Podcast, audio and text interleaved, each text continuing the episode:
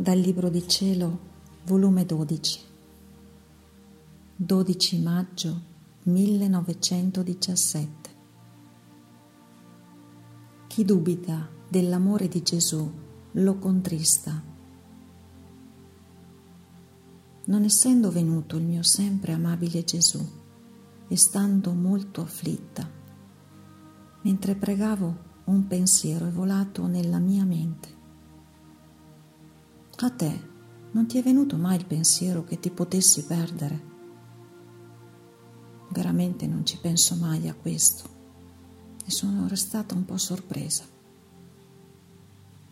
Ma il buon Gesù, che mi vigila in tutto, subito si è mosso nel mio interno e mi ha detto, figlia mia, queste sono vere stranezze e che contristano molto il mio amore. Se una figlia dice al padre, non ti sono figlia, non mi darai parte della tua eredità, non vuoi darmi il cibo, non vuoi tenermi in casa e si affligge e nemmeno lamenti, che direbbe il povero padre? Stranezze, questa figlia è pazza e con tutto amore le direbbe, ma dimmi, se non sei mia figlia, a chi sei figlia? Come? Vivi nel mio stesso tetto? Mangi alla stessa tavola? Ti vesto delle mie monete procurate coi miei sudori? Se sei inferma ti assisto e procuro i mezzi per guarirti. Perché dunque dubiti che mi sei figlia.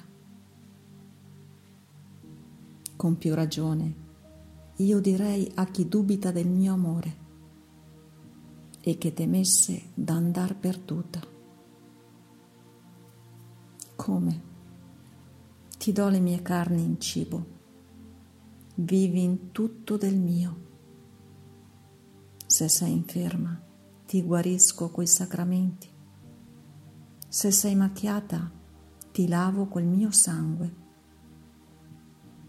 Posso dire che sono quasi a tua disposizione e ne dubiti.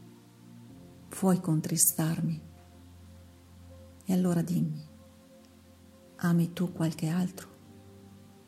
Riconosci per altro padre qualche altro essere? Chi dice che non mi sei figlia? E se questo non c'è? Perché vuoi affliggerti e contristarmi. Non bastano le amarezze che mi danno gli altri. Vuoi anche tu mettere pene nel mio cuore?